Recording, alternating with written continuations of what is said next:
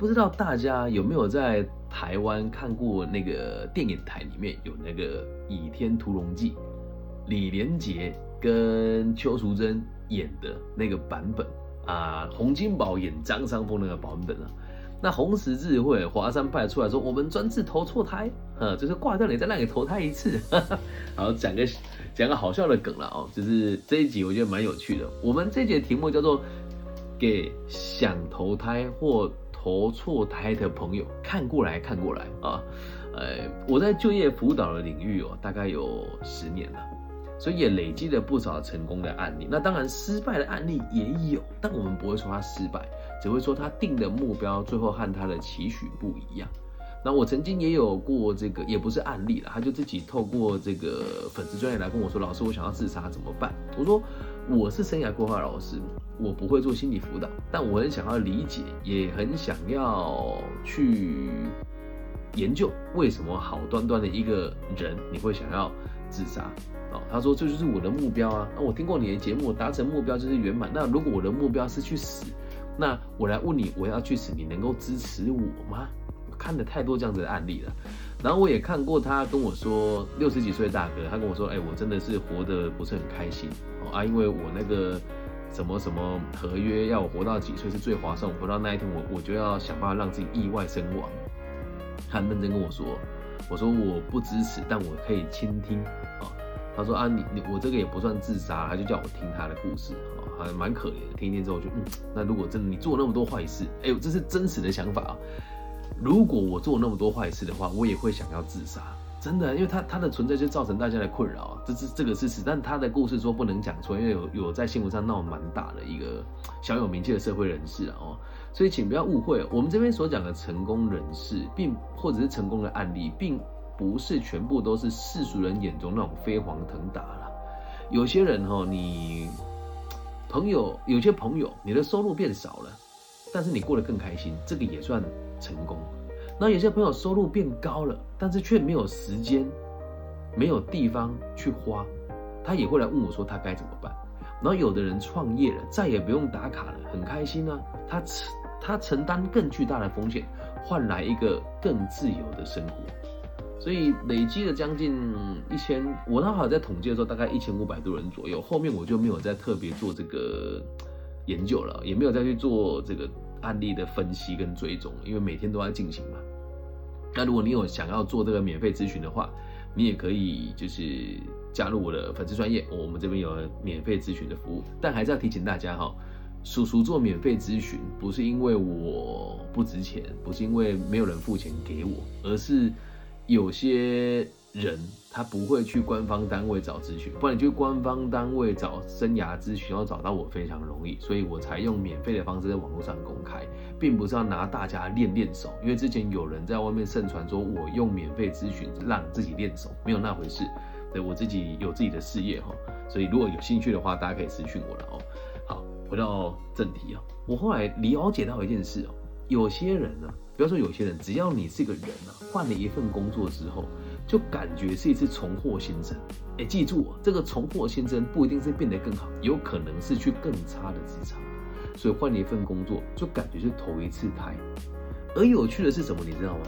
你每次投胎呀，也都和上一次投胎息息相关。真的，这这不是玄学哦，像你找工作一样，你上一份工作表现好一点，下一份工作就会好一些。我们也很常讲嘛，你上辈子烧了好香，那你这辈子呢，哎，就可以去有钱人家投胎啊。所以说真的，一辈子很像很短，如果你一成不变，它就很短。真的呢，我有个朋友啊，真的是没有结婚，然后工作呢也很稳定哦，在一个那个物业公司里面当保全，现在四十八岁了，没有生小孩，然后爸爸妈妈跟他感情也不好。他从他大学毕业那一天开始，就坐在那个社区的柜台啊，那那个社区的管委会的这个物业公司也几乎都没有换过，就算有换，他人也坐在那个地方。他的生活真的就是那一天而已，每天从楼上哦，他他是附近的住户，走下来到隔壁的社区上班，再走回去，然后有时候卡一下大夜班多赚一点钱，然后每一次就是呃这个在家里打打电动啊，然后看看小说啦。他的一辈子每天都一样，一成不变。那一辈子也可以很长，因为你可以选择过很多各种不同的生活。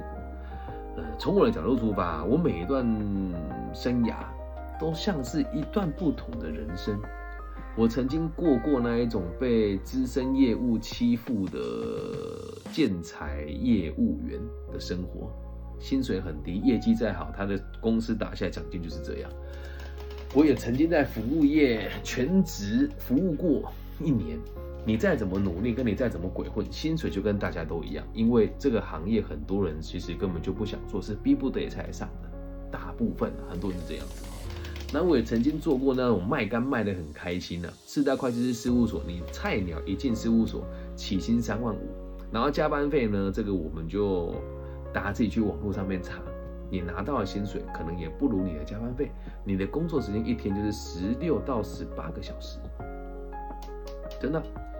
那那时候生活跟现在完全不一样哎，还有在印尼上班的时候，哎，你要早上起来跟大家一起跳早操。然后在厂区里面管理大家，然后晚上的时候要在家里跟你的女朋友跟家人视讯，大概三个月回来台湾一次。那我当时是去长期支援的，所以大概一个礼拜我们就回来了。也是完全不同的体悟啊！你去到印尼那个地方，然后那时候又有那个斋戒月，到处都放可兰经，真的我觉得我好像鬼片的现场啊！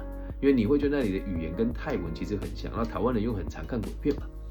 啊，然后后来再回来台湾做房屋中介，那时候生活又完全不一样。业绩好的时候，你就是一条龙；业绩不好的时候，你就是一条虫。对，然后有钱的时候你看不起穷人，业绩不好的时候你又嫉妒业绩好的人。然后看到有很多业绩做得很好的人，就是因为他家本来就很有钱。你是一个菜鸟业务，你只能继续努力。有的人家里是建商，有的人爸爸本身就是投资，可他随便做也都很赚钱。但我运气还不错，所以在那行业也捞到了一点点钱。但他后来受伤了，躺在病床上卧病那两年，又是另外一种生活。再到后来，呃，跟朋友合伙开了这个餐厅，很认真的陪伴经营，到把股份卖掉。再到后来开了这个好事发生哦，然后结了婚，生了小孩，又离了婚，然后后来又开始转做这个生涯规划，再转做企业管顾，然后再到现在做投资，做这个 VC。我就觉得我人生一直在改变。可你当我回头去细品那个当下，很有可能就是如果我愿意的话，在那当下，只要我决定不变了，我就可以这样过一辈子。在那当下，只要这样停下来，我就可以过一辈子了。你说，那你干嘛一直改变？何必呢？说真的，成功的定义哦，很难被框架出来。但是你自己想要什么？虽然很容易理解，但我们往往都不知道自己要的是什么。这句话很有哲理哦。再讲一次，成功的定义很难被框架出来，但是自己想要什么是很容易理解的，只是我们往往都不知道自己要的是什么。所以说穿了，就是趁年轻你多投胎啊，对吧？那其实我自己本身对佛学蛮有兴趣的，我就曾经想过轮回的这回事哦。你也可以说我有妄想症我想我这么善良的人都可以做到这种慈悲心、义务服务，然后还要被人家轻贱哦，就是在轻贱，知道什么？轻视跟这个说你犯贱，这叫轻贱，这是《金刚经》里面一个名词哦。轻声细语的轻，然后贱是犯贱的贱。如果你在对别人说这种对人家有利的佛法，别人还要轻贱你的时候，就代表你先世的罪孽都会被消灭掉。我几乎每天都在被轻贱，但是我在想说，哎，是不是我可以选择到更好的地方去投胎？我没有去呢？啊，这是我个人的遐想。但是如果回归到世俗人眼的眼中当中，我们今天讲到这个转职，就是投胎的概念上，就是这样。你要趁年轻多尝试嘛，不然你怎么知道你自己想要的是什么呢？理解吧？所以很有趣哦。就是等你在你的某个领域里面的经验和名声累积足够多之后，你就可以挑选你自己想要的生活。这个也很有趣，跟大家举个例子啊。我有很多朋友都是打死不升管理职。你说他没有上进心吗？没有啊。他说我就当过主管啊，事情多那么多，钱又没有多多少，我就宁愿居这样子窝啊，反正又没差，我又没有什么经济压力。那这时候他的人生。就是成功的嘛，所以这种东西哦，找工作跟轮回的概念是一样的。有时候，有时候去跟阎罗王击鼓鸣冤说：“哎呀，不公平！我投胎这一胎好烂呐，怎么样？”你要知道一件事情啊，那都是自己做来的。所以跟轮回的概念一样，找工作也是差不多的。积阴德，烧好香，下一份工作就可以选自己的老板。这就像你这个真的去，如果死了之后，你积阴德烧好香，下一辈子可以选自己喜欢的人当爸妈，有趣吧？那这个这个题目其实很妙。你有时候去看你的同事，我就说我干嘛跟他相处啊？那我有一阵子跟我姐处的不好的时候，我会想我干嘛跟他相处？一样的逻辑啊。同事哦，跟我们个体心理学里面讲的家庭星座是很像的。同事像自己的家，像自己的兄弟姐妹。兄弟姐妹对于你的人生就像星辰一样，伴随在你左右啊。那父母如什么？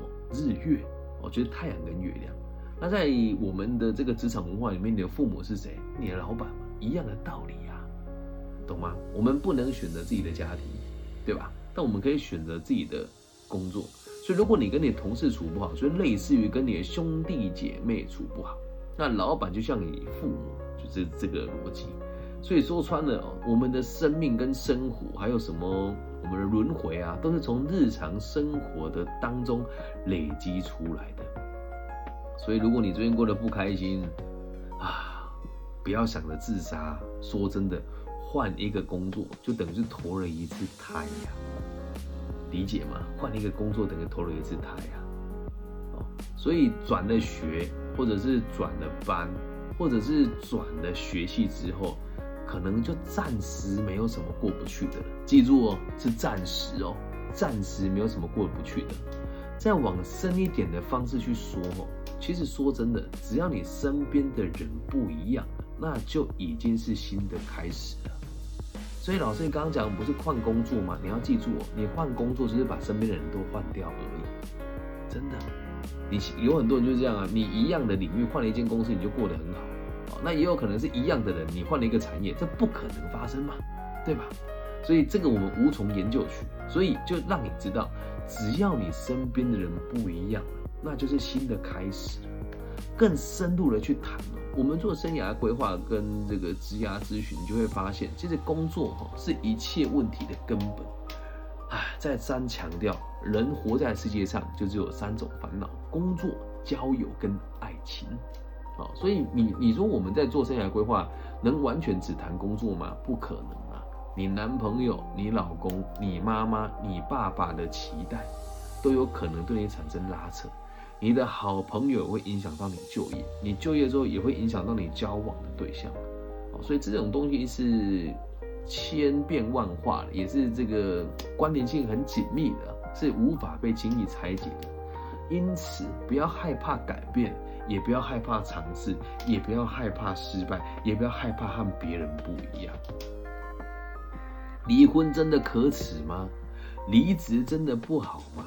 你跟原本很好的朋友不往来，就是没有人情味了吗？这倒未必呀，对吧？换了一个人，就是新的开始。但请你不要误会哈，你换了之后，我们在强调，只是暂时没有问题。我们都知道，职场有蜜月期，人生也一样。你刚出生的时候，正常人不会去加，不会去虐待那个婴幼儿，因为他什么功能都没有。所以公司的菜鸟，大家对你的期待也比较低一些，甚至有些公司还会给你蜜月期。像我们在信义房屋的时候，你什么都不会，就是半年给你五万块，转职再给你五万，真的，他说到做到，这事实啊。我们在很稚嫩的时期都可以被保护，好，但是你要记住一件事哦，如果环境改变了，人改变了，心态不改变，那你再怎么投胎，再怎么转换跑道，你永远都会做一行怨一行。身边有没有很多这种朋友啊？有钱的时候会怀念以前吃苦的成就，啊，就是那时候在追求过程当中的成就感。然后吃苦的时候呢，就又羡慕别人锦衣玉食的生活。这样讲可能大家还听不懂，再深入一点讲。单身的时候想谈恋爱，恋爱的时候又想单身，能够明白吗？所以不要轻易的换工作。虽然前面有讲了，人都换掉就是新的开始，但是如果你不去克服它的话，你只会做一行怨一行，会在那个可怕的轮回里面打转，就跟投胎一样。所以啊，要换工作以前，先克服你眼前的难题，而不是用逃避的方式来应对你的困难。了解吗？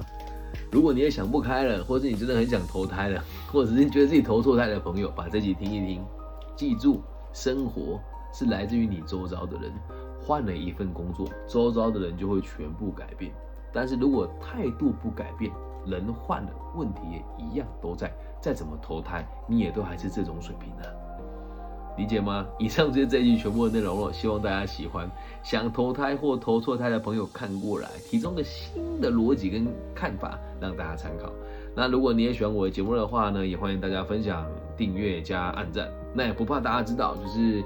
呃，现在在台湾做的人越来越多，我们的流量也慢慢被稀释掉了。那接下来我做节目的频率呢，也就不会这么高。那除非我的这个后台的数据我再提升一点点，我才会再加强我的这个作品的频率。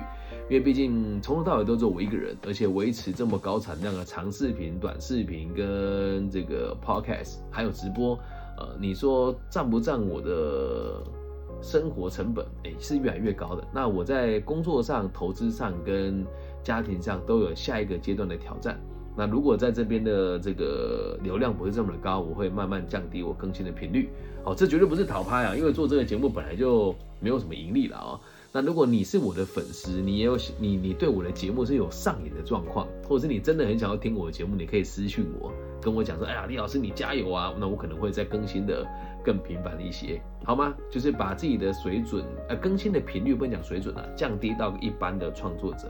更何况我只有一个人在这个领域，我是捐钱出去的，其实是没有什么赚到钱的，嗯，那请大家多多体谅哦。还是那句话，不是哭穷跟哭惨，是因为真的工作上时间真的太忙了，而且它的流量如果这么低的话，我应该要专注在我的事业或是我的家庭上面，因为这群人对我的专注度是比较高的，而且我能够看到更卓越的改变跟成长。感谢大家今天的收听啊！所以你看，就算我不做自媒体，或是把自媒体的这个更新的频率跟平台，还有这个作品的逻辑换一换，也都是一种新的开始。就像重新投了一次胎的感觉吧。Who knows？几乎每天做节目，如果突然一天不做，就感觉就不是原本的样子了。行，这样大家能够理解哦。好，感谢大家今天收听，大家晚安，拜拜。